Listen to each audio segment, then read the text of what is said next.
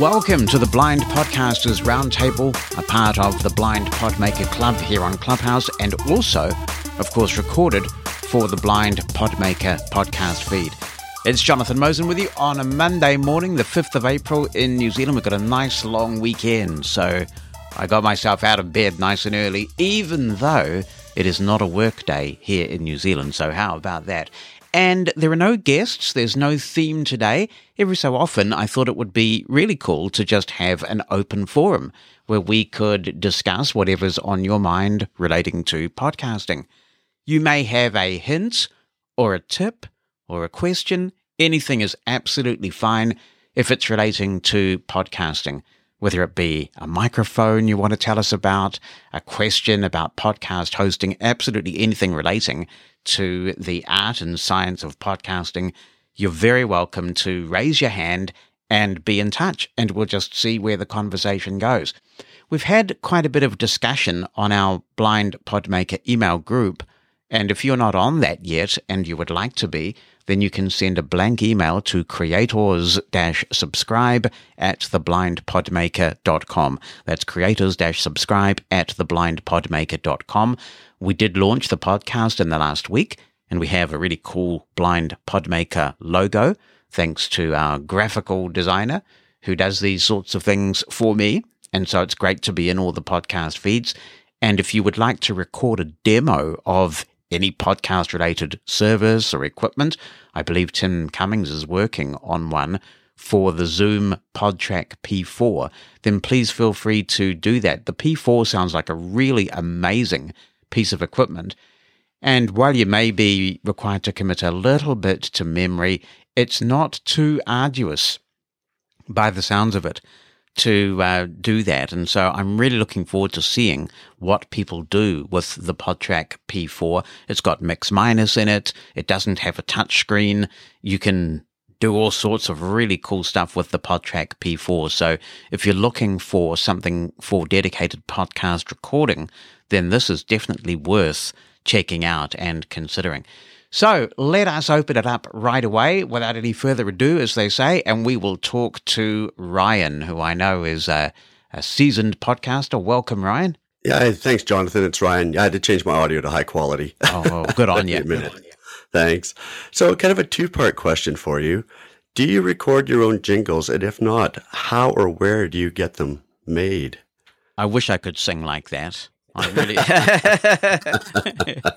no, I don't. I get my jingles for my Mosen at Large podcast from Jam, the people who make the radio jingles um, for a lot of radio stations around the world. They have a program called Jam Personal Cuts, and I believe it's about three hundred and fifty dollars a cut.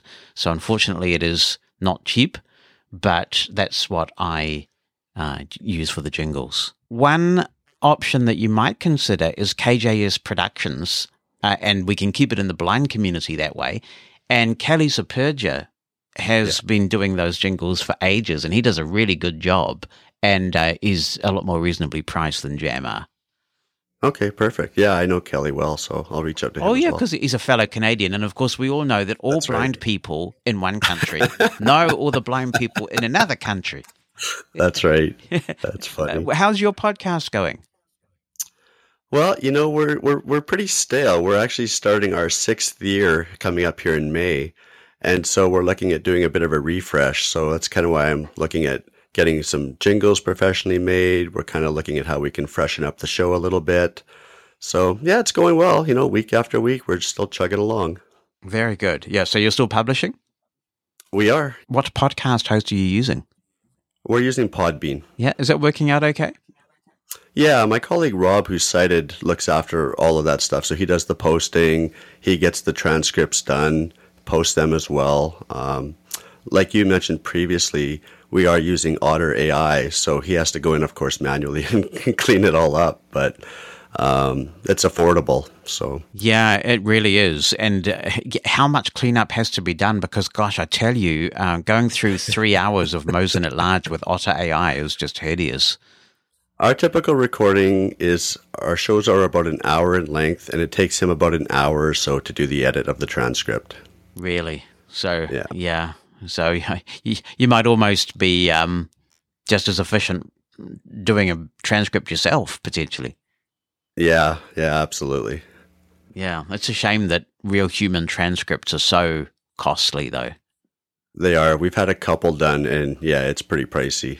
Are you using Rev for those? No, we were using a company out of Alberta called. Oh, what were they called? I can't remember. Uh, but it was a local Canadian company that was doing the transcriptions. Do you know what they were charging? It was about $70 per hour. Yeah. So Rev charges $1.15 per minute US. It used to be $1 and then they put it up to $1.15 US per minute. And they are quite accurate, but you know, that, that really adds up. I mean, if you're producing three hours of content a week, that's hideous. That's why I have applied for a grant to try and get that sorted. Yeah, exactly. And Like we do, like I said, about an hour a week, so four episodes a month. Yeah. And, you know, it definitely adds up, you know. Yeah. Oh, very good. Well, good luck with the jingles. I look forward to hearing um, how the rebranding goes.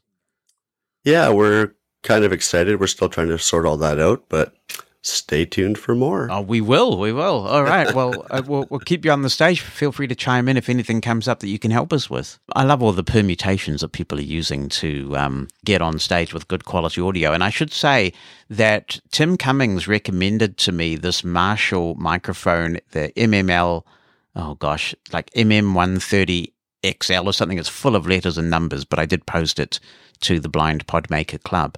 And when I first got this mic, I was quite disappointed. First, because it was quite hissy, but I found that by changing the tiny little recessed switches that need some sort of like a stylus or something to change them, you can increase the volume of the mic. That has helped.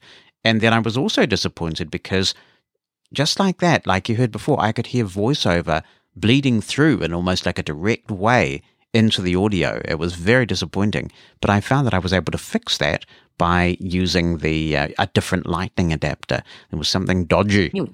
yeah, about the lightning adapter that I was using. So that's it. What what are you coming into Clubhouse with? Well, it's funny because after our last podcast about a week and a half ago, all of my audio went south. So oh. that's that's why you're hearing voiceover coming through. But I am using a condenser microphone called a Stellar X2, made by Techzone Audio Products, and it's connected to an Allen and Heath ZI10 FX mixer slash interface. And my iPhone 10R is connected to an iRig 2 guitar interface, which is connected to the mixer. So oh, that's what I'm oh, talking oh. to you in oh. right now. I bet you the iRig people are so happy Clubhouse came along. you should be getting commission. yeah. yeah.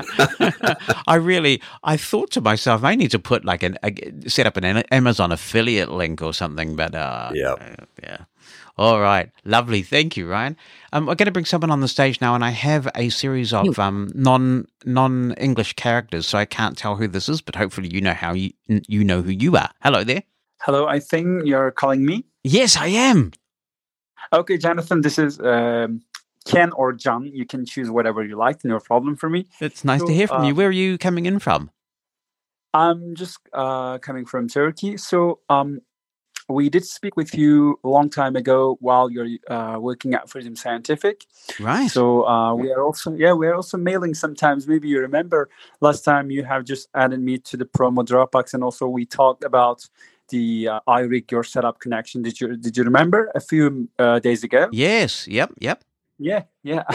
so one of the fan uh, at Mosen at Large. So, and also one of the other Pinecast user. I think we have started at the same time to use Pinecast because uh, I'm a uh, web developer, and after research, and I found it useful. And uh, uh, on same week, I think I saw your podcast with Matt. So uh, I met with him as well. So yeah, that's all. So, uh, first of all, thank you um, to this great session. No problem. I just would like to share some of my um, experience, if possible. Please do go ahead. Okay. Uh, first of all, I'm just connect uh, directly talking to iPhone internal microphone right now. I, am not using any uh, because I'm not in my studio right now. So I will uh, talk about in two different things. The first one is after your um, episode about iRig 2, I got new one. I have just connected to my device. I will mention later. So when I uh, also as a Ferrite user, I when I enable the monitoring, I noticed that there is some background noise. So I just called my distributor and I'm saying I would like to refund this unit, so I will return it. But now today, when I uh, listen you carefully, I'm hearing the same background noise as well. Yeah, the sound quality is very awesome. The you know connection is, is smooth, but there is some a different noise background noise available. So it seems that it's a expected thing. The other thing is that I want to mention. I'm one of the beta user of the Rodecaster Pro uh, podcast production studio.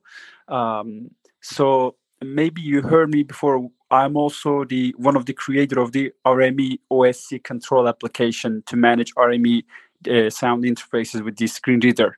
We have created the application with Alexi, uh, Alexi from the Germany. Um, uh, AZ OSC application. Maybe you you heard it before. Um, so yeah, that's all. Unfortunately, um, the Rodecaster Pro has a touch screen, and uh, one of the product manager left from the company. Uh, we have added some functions for the blind. For example, um, instead of touchscreen, double tap uh, power button to turn off the unit. Uh, they have implemented some feature, but he left from the company, and new product managers are not um, you know not uh, okay for the accessibility at startup but after a long conversation and getting promise from the mr Freedman uh, he's founder of the Rode uh, they have officially started work with uh, vision australia to make their product accessible for the future um, and they have sent an email to me and they have said uh, thanks to you because it's it's it's done after with your contribution. Uh, so we have now uh, officially worked with uh, Vision Australia to make uh, future Rode products accessible uh, for the blind. So this is a news I just want to share with you. Yeah, that's all. That's very positive, but presumably that will require a new hardware revision. So we're looking at the next so, Rodecaster. Yeah, sure. Yes. Yeah.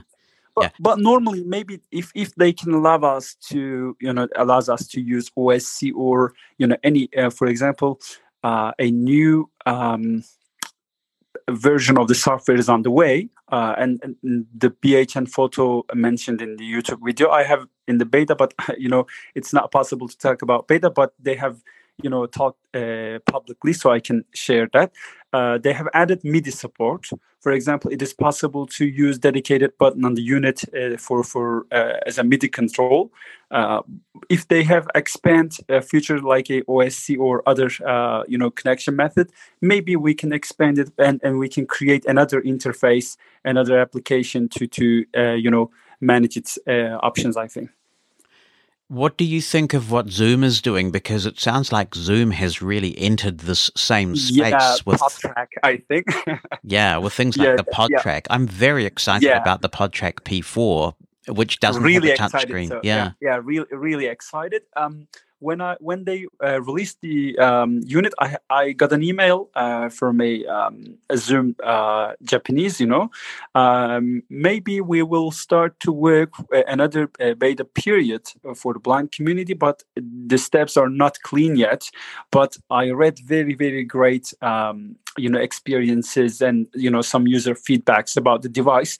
But the only thing is, you know, we have to uh, you know as you discussed in the podcast uh, the, uh, as an Apple employee, uh, as a former Apple employee, I can I, I can say that you know it is not possible to use Lightning connection, you know, due to telephony API, you know. So we need to use uh, these devices by connecting 3.5 uh, to Lightning adapter as well.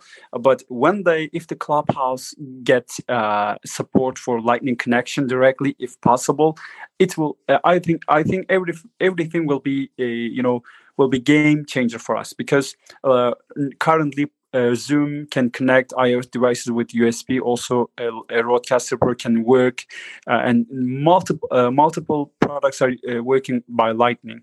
But unfortunately, it is not possible to uh, for Clubhouse right now. But maybe for the future. But I'm looking forward to get a Zoom P uh, PodTrack P4. If I get before you, I will connect you, and we can uh, we can we can uh, you know check it together.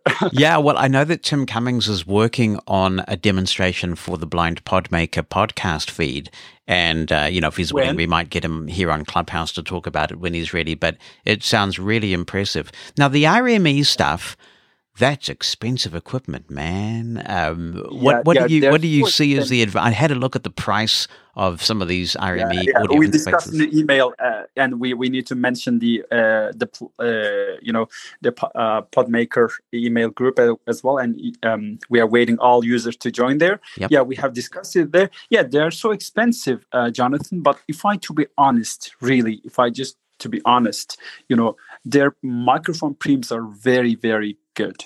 For example, um, before getting this unit, I got a Liquid 56 from the Focusrite. The Phil Muir from UK recommended this unit. Mm. But uh, when I connect my, you know, condenser or dynamic microphone, I have to, you know, turn the knob, uh, you know, completely to, to get a, you know, great sound. But for RME, you can only, you know, uh, turn the knob at once, for example. I'm surprised about that for a condenser mic because since the condenser mics have phantom power, normally. Yeah, yeah, I know, I know, I know, I know. But yeah. you know, the, the preamps are, and you know, the, the decibels are, you know, the values are different as well. And also uh, for RME products, their Windows drivers are very solid and reliable. Maybe you can you can you know make some research on the internet as well. Uh, yeah, yeah they're expensive. Uh, I'm, i got the the unit you know because i'm just trying to make it accessible as well. Uh, I, I, just bought my first unit uh, duty and accessibility but but now i can make everything including loopback enable a loopback or making routing uh, or routing you know. So making all functions completely without sighted help uh, you know or without calling someone and it is possible to use our RME interfaces, including Babyface Pro or Babyface FS, the new one, or the big one, for example, UFX, UFX Plus. Um, the 16 years old RME uh, sound interfaces still getting driver updates. Mm. Could you potentially do the same yeah. thing for Focusrite, which has this terrible, inaccessible interface? Yeah, I would like to. Uh, and also lastly before uh, uh, you know going to um, to audience i just would like to share something with you. Uh, a few uh, weeks ago i have just created a, a google um, um, google doc a sheet uh, to to collect user uh, feedback about you know accessible audio interface. There are i think more than 50 entries were added uh, by uh, because I have just posted to Samplitude or RWP groups and multiple groups.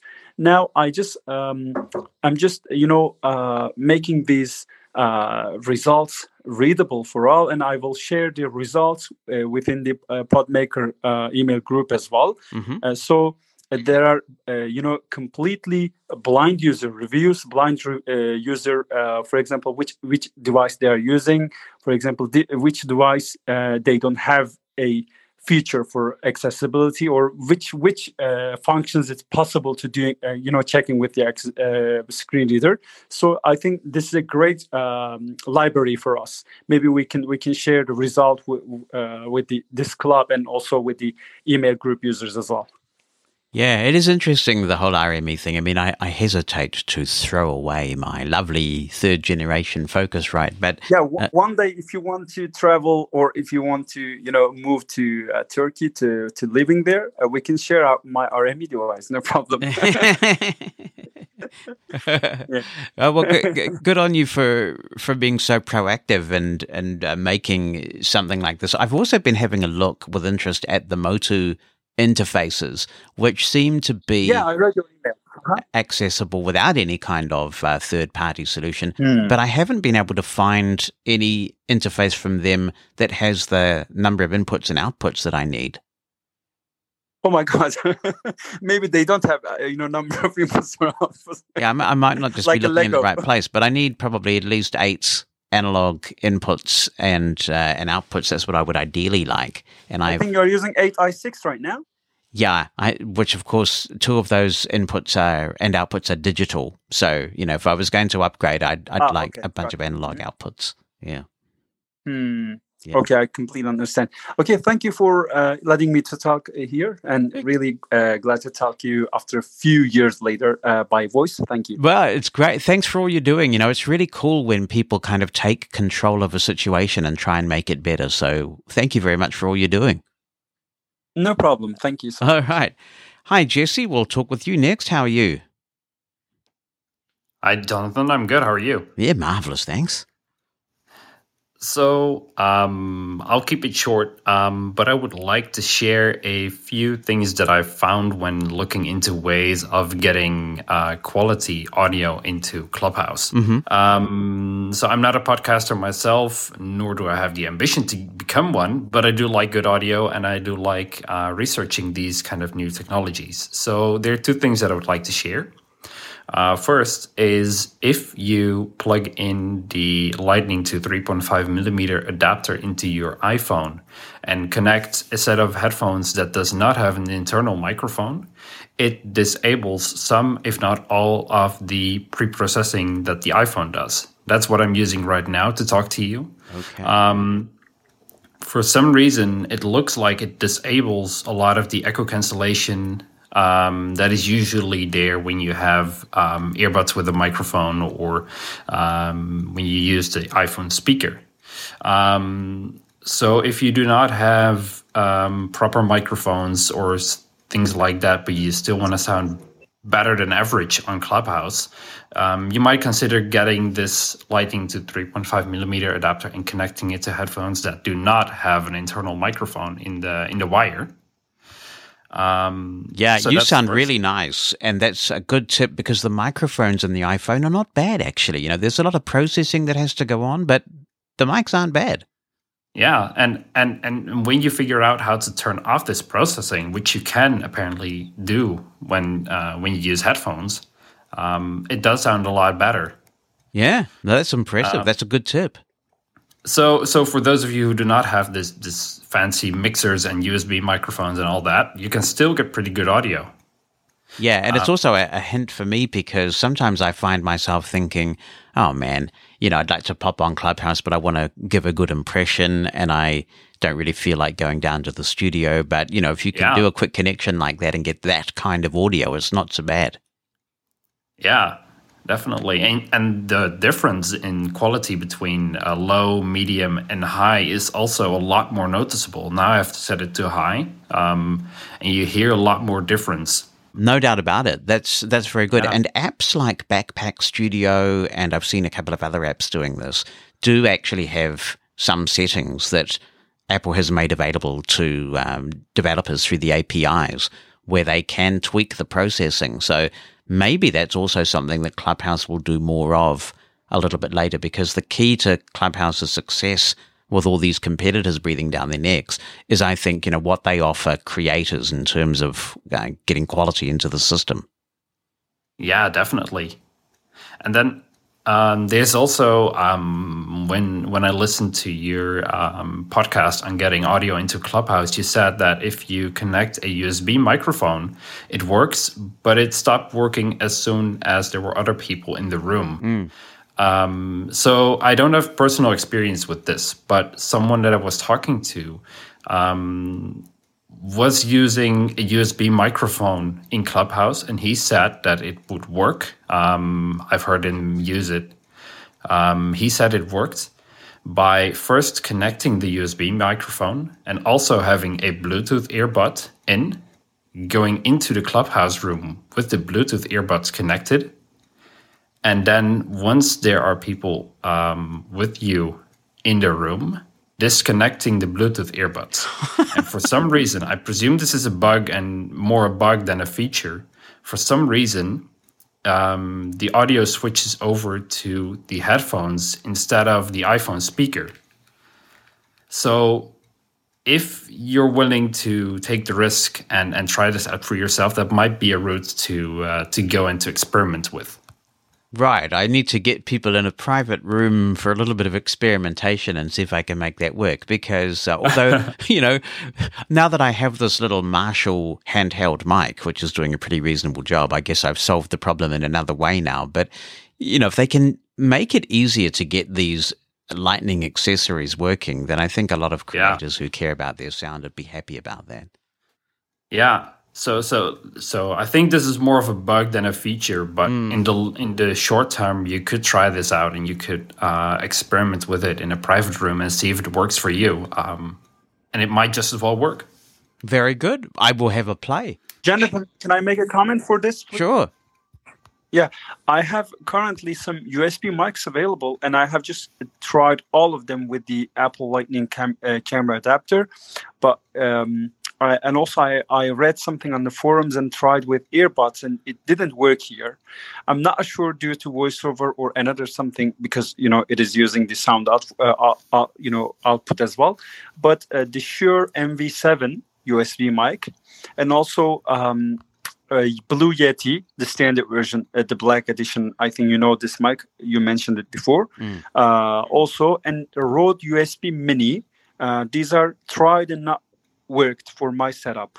I just tried uh, with uh, you know jumping from earbuds to you know USB um, microphones and so on. I will try to to use it again, but it did not work for my setup. Oh dear, somebody's got some secret thing going on. There's actually a really good forum on Reddit I don't know where everybody else is looking, but yeah, I'm uh, following. yeah, the, the Reddit forum for Clubhouse is really interesting. There's some people geeking out seriously in there. Yeah, oh, that's interesting. I will uh, give that a follow as well. Wonderful, thank you, Jesse. That was really interesting. I appreciate that. No problem. All right, let's talk to Richard now. Hello, Richard. Hey, uh, thanks for letting me speak. Um, welcome. And such.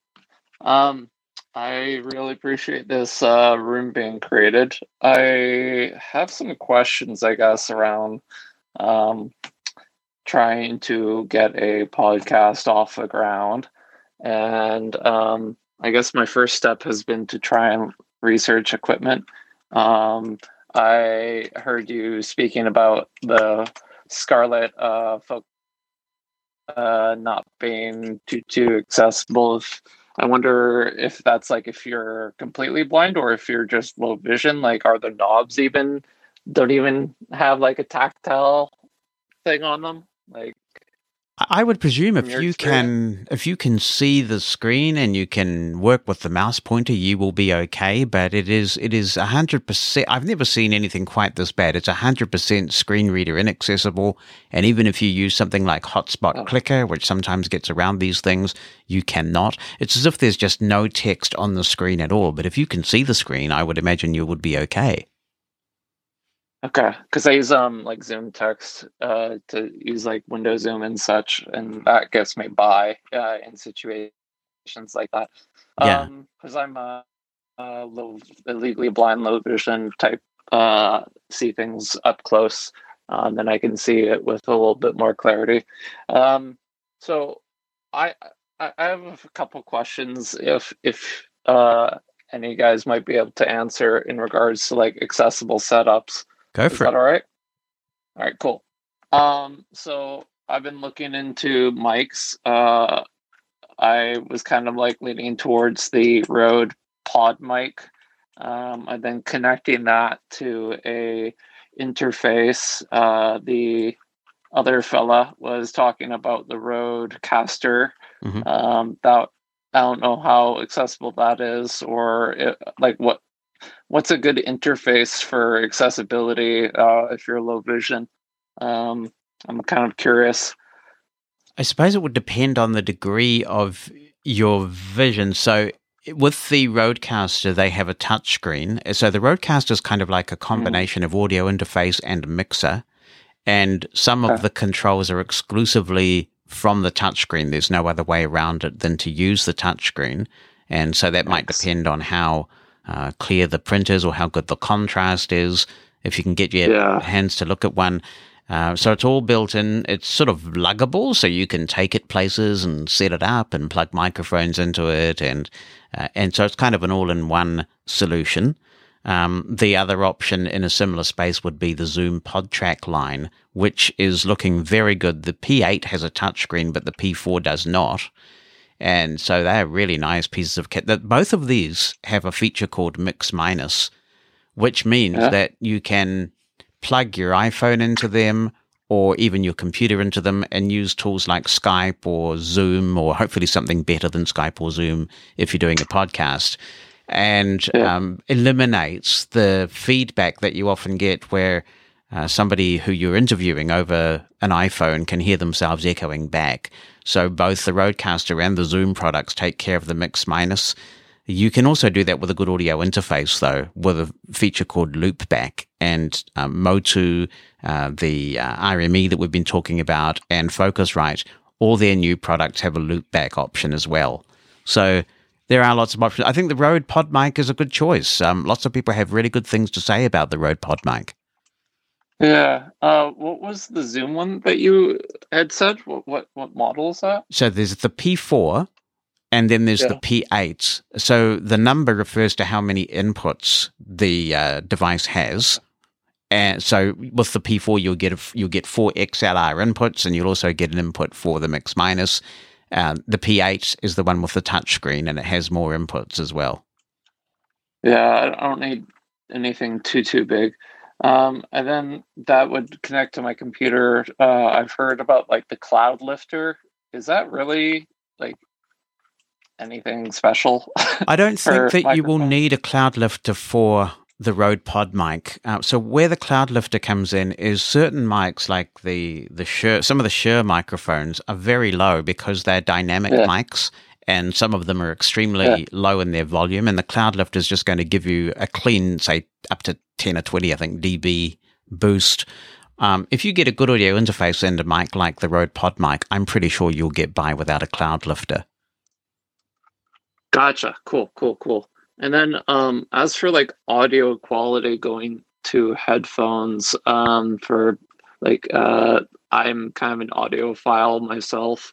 Uh, and my headphones broke so i'm like okay time to start looking um they lasted me a good seven years so all right uh i was kind of looking at like sennheiser or audio technica's uh ath uh m50 so they're more of a monitor uh type headphone and really good audio quality it sounds like uh, from some reviews uh, and then connecting uh, that to like an amp, I was thinking. Um, any recommendations when it comes to uh, uh, headphones or amps? I don't have specific model numbers for you, so I'll open it up and see if anybody uh, else has any specific uh, models of headphones that they would recommend. The one thing I would say is that I'd be happy or to buy specifically amp. Yeah. So, so when you say apps, what are you wanting the app to do? Oh, amp. Sorry. Oh, okay. Okay. Right. Yeah. Well, so I'll open it up okay. there. I'd be happy to buy microphones based on reviews that I've heard and other people using them and things like that. But I think for headphones, that's one of those things where I reckon they're really personal to the individual. Yeah. And so I would tend to want to listen to them before I made a purchase, I think. Well, good luck with your journey. What's your podcast going to be on?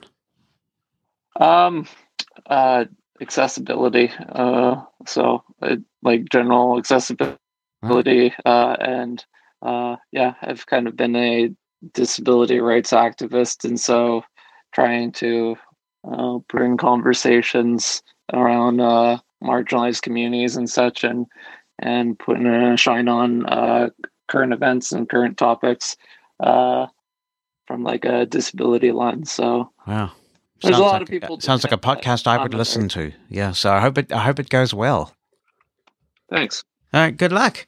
And if anyone wants to chime in on any of those uh, thoughts there, do feel free. Thanks, Richard. We'll talk to Matt now. Hi, Matt. Hey, Jonathan. Good to talk to you. Yeah. So first, I'll just I'll just say that I'm talking on my AirPods, not my PodTrak Four. All right, we'll P4. forgive you.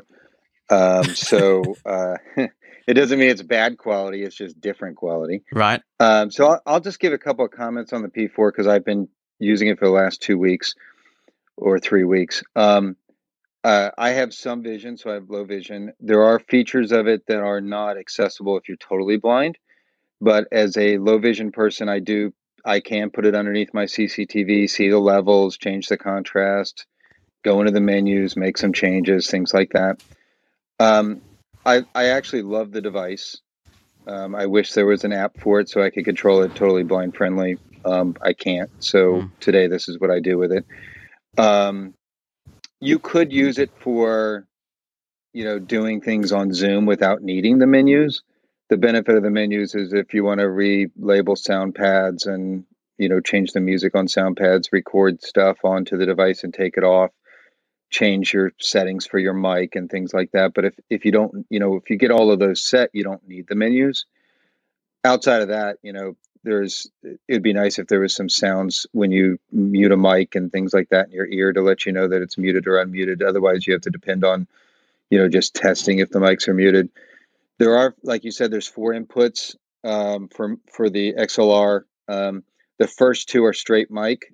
Um, the third one is also um, uh, can you could switch it all the way over to the um, 3.5 millimeter um, jack and the fourth one is the USB or computer input as well as XLR. So you have to swap between the two right. um, if you want to use the mic. And then you know the the recordings get pushed to a an SD card, so you could obviously pop the recording out and and put it in a computer and read the files that way, or you could transfer if you have enough vision to do that. Um, so out of that, I mean, it's a, it's a great device. So for those who want to play with it, it's a from a price perspective, I also think it's fair and reasonable for a quality device.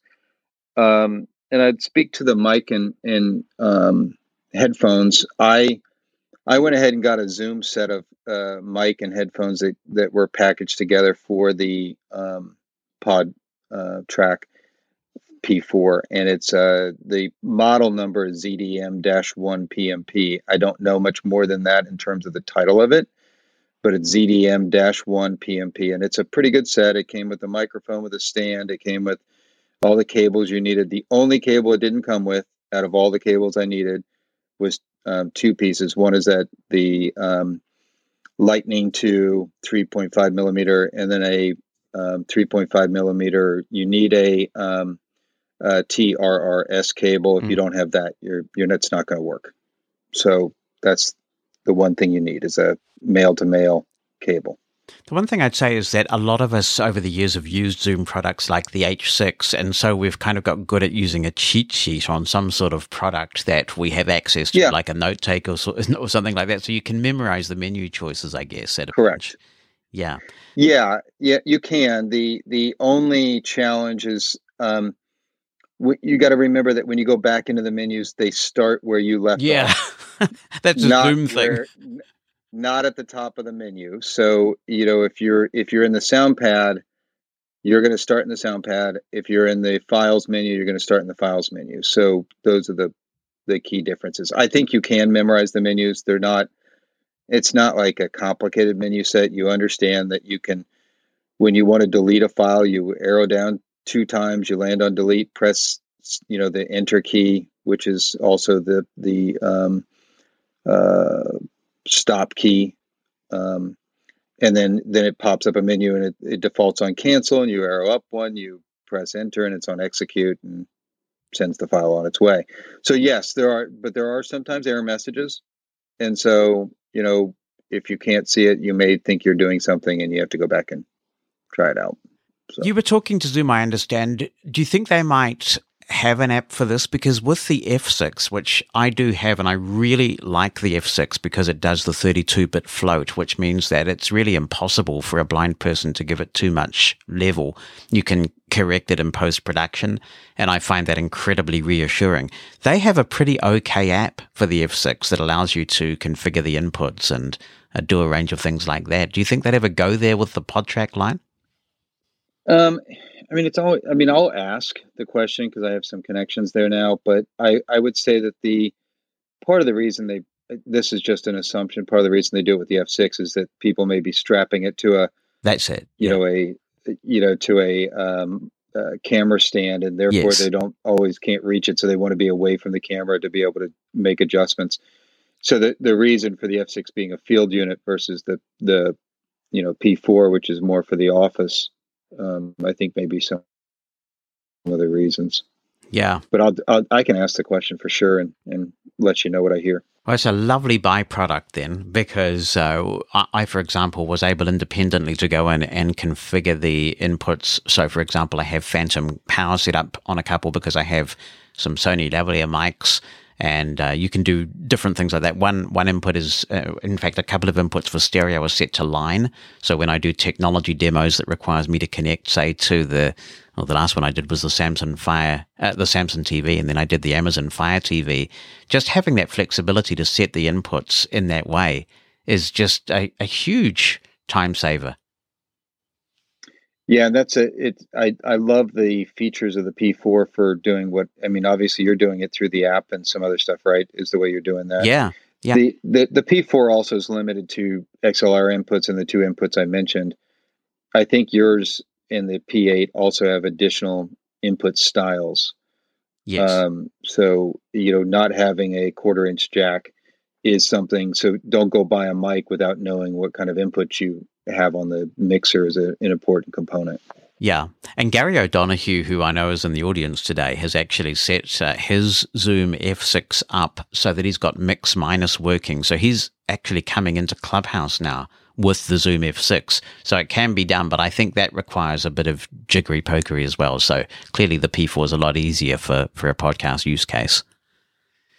Yeah, it defaults to it on, so there's not any effort there as long as you have the proper cable. Very good. Well, thank you very much for all that intel, Matt. I really appreciate that. Not a problem. Have a good day, John. All right, you too. Jonathan, before going, uh, can I make some comments? Of course. Okay. First of all, I think the Richie asked for a headphone. I think, if I'm not wrong. Yes. Uh, you know, um, I can recommend uh, get a AKG 240 K240. This is a, a, quarter inch and also has an adapter to you know connect 3.5 uh, connections directly. It's a um, uh, you know semi-open type uh, headphone, studio headphone. So it is uh, very comfortable to work for you know multiple hours. Uh, you know, um, I can recommend K240 from AKG. And for PodMic, I'm using it. Uh, you really don't need a cloud lifter because mm. uh, it is working with you know uh, Rodecaster Pro and also with my uh, sound interface. It's, it's, a dynamic, you know. Uh, but it, for for the price range, it is really good microphone and don't need a cloud lifter. And lastly, for Rodecaster Pro, I just would like to give a some information, maybe only uh, 45 seconds or like um, which uh, settings are accessible or which one is not, uh, if you want. Sure, go ahead. Yeah. Okay. So, firstly, thank you, Matt, for uh, PodTrak P4. Um, now, in the device, you have four microphone XLR connection. You have also a 3.5 TRS uh, TRRS connection for uh, phone or other connection, and also it is working a USB interface with Type C connection. It has eight sound pads uh, and also faders for all channels and a monitor control knob, main output, and four different knobs for headphone control. Um, and also button for stop and start recording, a button for uh, mute and solo for each channel, and also a four button for selecting channel, and also a button for uh, you know power off the unit. So when you use the unit as an audio audio interface, it is really good and working with Reaper and all products without problem, and there is no any latency problem on it. So um, when the unit is first come, it is automatically set to use PodMic uh, microphone uh, with the standard host connection, the, the channel one. So you can connect your PodMic and start to recording to uh, SD card by pressing the uh, button or connecting to your computer uh, and set it uh, input to your Reaper or other DAW. it is working. The problems are it is not possible to enable phantom power without sighted help, unfortunately. Uh, this is a big issue and we're waiting for the change but they have promised they will change with the you know um, changing with the software update so and it is not possible to record or changing the playback type of the sound uh, sound pads because they have support for more than four different uh, sound pad playing uh, system. But for windows uh, when you install Rode application everything is control can be controlled by the application. It is not accessible but we have tried and we saw that nvda Cibiac application is allows us to load, change sound packs and other options. Now, if Alexi has a time, we will create a preset for the users, and it is possible to make almost all options options of the device directly on the Windows PC, and uh, it is sorry, it is automatically uh, applying the units. Yeah, that's all. Fantastic. So, Thank I guess you. my my question for you is. If you Yeah. had some sighted assistance to get this thing set up Mhm. to begin with, Yeah. could you do your day to day podcasting with it once it's set up? yeah when when you when you set up your unit for example uh, let me uh, give my setup example the the channel one is a dynamic microphone the channel two is a, a dynamic microphone without uh, noise gate for example and the third uh, and fourth channels are set to phantom power for the condenser mics when you set this option and when you enable mix minus for usb or TR, trs Yeah. uh, trrs sorry you have two options in there so uh, yes, when you set your options at once, you don't need any sighted help to make these options uh, again. Yeah, it's Mm. it's saving to unit, and you don't need to do anything. Yeah, it's it's saving. It's really great. Yeah. Okay, and so w- when you're using it with Reaper, I presume that each of those channels is appearing as separate tracks. Oh, Yeah. but you, yeah, yeah, yeah, The- yeah. the, the device has two cha- uh, two modes. Uh, f- normally, it is starting starting to work with um, um, you know audio interface mode. With Right. this uh, option, you have two inputs and outputs on it, like a stereo. But Okay, if you enable uh, multi-track mode, you will see 14 all 14 channels in a different track. The first uh, two tracks will be mixed down for all output, the main output, and the other 12 out- outputs will be a, a different uh, channel per per uh, connection. Right. Just before we talk to Daniel, a reminder that you're in the Blind Podmaker room. And if you're not uh, following the club already, please feel free. Also, if you are a podcaster yourself and you would like to start your own room in the Blind Podmaker Club, if I can see really clearly from your bio that you are a blind podcaster, I will just go through the followers from time to time and invite people to become members. But if I miss you, please get in touch once you're following the Blind Podmaker Club. We can make you a member, and you're very welcome to start your own rooms if you have any kind of tips or tricks you want to share or a gadget you want to tell us about. And before people do start to disperse, a reminder that we do also have the email list, which is turning into a fantastic forum for blind podcasters to just commune with one another on a wide range of geeky topics like this. You can subscribe to that email list by sending a blank email to creators subscribe at theblindpodmaker.com. That's creators subscribe at theblindpodmaker.com.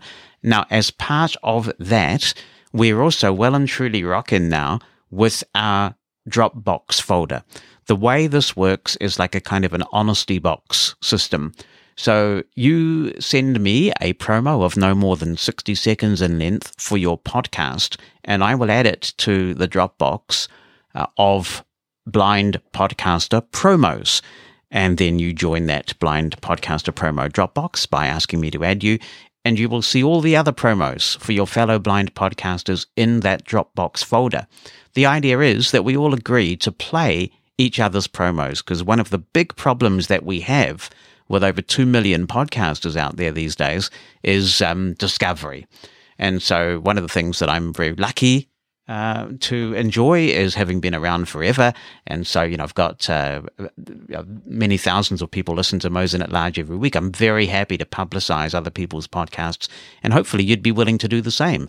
And that way, hopefully people who listen to your podcast might like mine and vice versa. So do join the Blind Podmaker group. We're really bringing a sense of community to the blind podcasting industry. Uh, well and truly overdue, I think, because nobody can listen to a single podcast 24 7. So why not help each other out? And let's talk to Daniel. Hi, Daniel. Hey, Jonathan, can you hear me okay? Yes, and thank you for waiting. No problem. It's been actually a very good discussion, and I very much appreciate you know the advice of everybody in this room.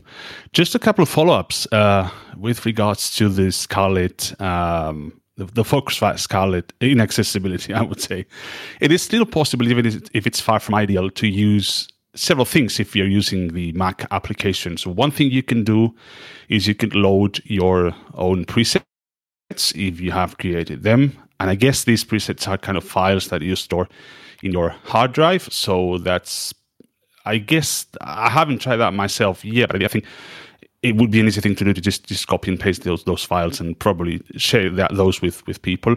I just have mine and I use them, but I don't, I don't know if if that would be possible. Maybe that's something we may we may end up trying. And the other thing you can do is there are already a set of output presets configured in the application. So by just going to the menu in, in the Mac application, you can select them and you can load them into the system, actually into the uh, the Scarlett uh, unit. And uh, that's proven to be quite useful for me. Uh, as I say, it's it's not definitely the solution, and I guess we should be kind of trying to convince you know the the, the Focusrite people to uh, make this uh, software accessible. But that's definitely something doable in the Mac. I haven't found a way to do it in Windows. Um, I mean, loading presets and changing presets, that's probably something you can comment on if you have found a way. But just for those of you on the Mac, that's that's uh, that's doable. That's that's one thing. The other thing uh, regarding uh, headphones, I think there's two things that that Richard can can uh, maybe uh, track or or ask you know the, the people helping him or, or assisting him if, if he's going to a store or something. The first thing is if you are using headphones to produce audio and to actually mix audio you need to make sure that the equalization is, is as flat as possible. You don't want to have you know a, a, a high boost or a low or low boost or you know, anything like that. And secondly, it's important now that we we are discussing about this type of uh, uh you know uh, interfaces and stuff that the impedance uh, goes according to your specific. Uh, unit that you're using, the, the, higher the impedance, if I'm not mistaken, the, the better the audio representation of the of the headphones. But also, there's going to be a problem with volume, especially if you're using you know one of those interfaces that are a little bit volume uh, lacking, if you want, in, in, in, the in the headphone jack. That's going to be an issue. So also the, the impedance needs to be look, looked at. Yeah, a couple of things from that, and some really good tips. Um, I found that once I got my Focusrite set up, I haven't really needed to tweak it very much. I've got settings in my studio that just work for me. So I haven't played with presets too much, but I have said to Focusrite, you know, if you know that your software is inaccessible and you do seem very apologetic about it, you know, um, why don't you just fix it? And apparently there's a third party library involved, some third party software that they're using, and they apparently are leaning on that third party to try and get it fixed. So I am hopeful because I really quite like the Focusrite audio interface. And some very good points regarding headphones. I listened to a great podcast called the Podcast Engineering Show, and I think it was there that they were talking about how really important it is to monitor your output in a range of settings. So what sounds pretty good on your headphones, even if they're kind of monitor headphones that are nice and flat and they're not kind of trying to boost the signal. Sometimes when you listen to speakers, you start hearing imperfections in your mix that you otherwise would have missed. That's absolutely true. And I, I've suffered this myself, you know, just not not listening in in places in different places. Yeah, just just following up with you on on the Scarlett thing. I actually uh, had had this this several conversations with with technical support, and, and they kind of yeah, as, as, you say, they're quite apologetic. Actually, they told me they were actually working on on an accessible uh, version of the application. Mm which you know I, I, was very happy about that when I first uh, contacted them. But then you know the months go by, and there seems to be no update on that stuff. But I said to them, maybe if you it's if you span a little bit more on the on the presets that you already have, and try to you know work on the different scenarios that a, that a podcaster or, or a musician would would be working on, and you make these accessible on the Windows part, because as I say, in the Mac you can actually change the, the presets, but not so on, on the Windows uh, part of things. If, if, if, you know, if I'm not mistaken, that would be already a huge step forward in in, in regards to accessibility. So maybe that that's kind of the workaround for that. I, I, I mean, anything would be a huge improvement because right now it's completely yeah. unusable. It's completely unusable. Yeah. Well, thank you very much, Jonathan. I'm I'm done speaking, and it's it's a pleasure to be here with with you all. Thank you, Daniel. Good to hear from you. We'll wrap it up for the Blind Podmaker this week. Now, a couple of reminders before we go, and thank you so much for being here today. The first is that if you have a particular thing that you would like to tell us about, maybe give a bit of a presentation, a piece of equipment, uh, maybe on interviewing. We had Gary talking about that a couple of weeks ago. Perhaps you want to tell us about a podcast hosting service you use anything relating to podcasting from a blindness perspective, you would be very welcome to present here. We do this at the same time every week, and it is going to be the same time now for a wee while, now that all the clocks have stopped moving around. So it will be this time next week and for a few months to come. And if you would like to do that, please do get in touch with your ideas. Drop me an email to jonathan at mushroomfm.com and it would be great to have you on stage and giving a presentation. And of course, we also distribute these for the Blind Podmaker podcast.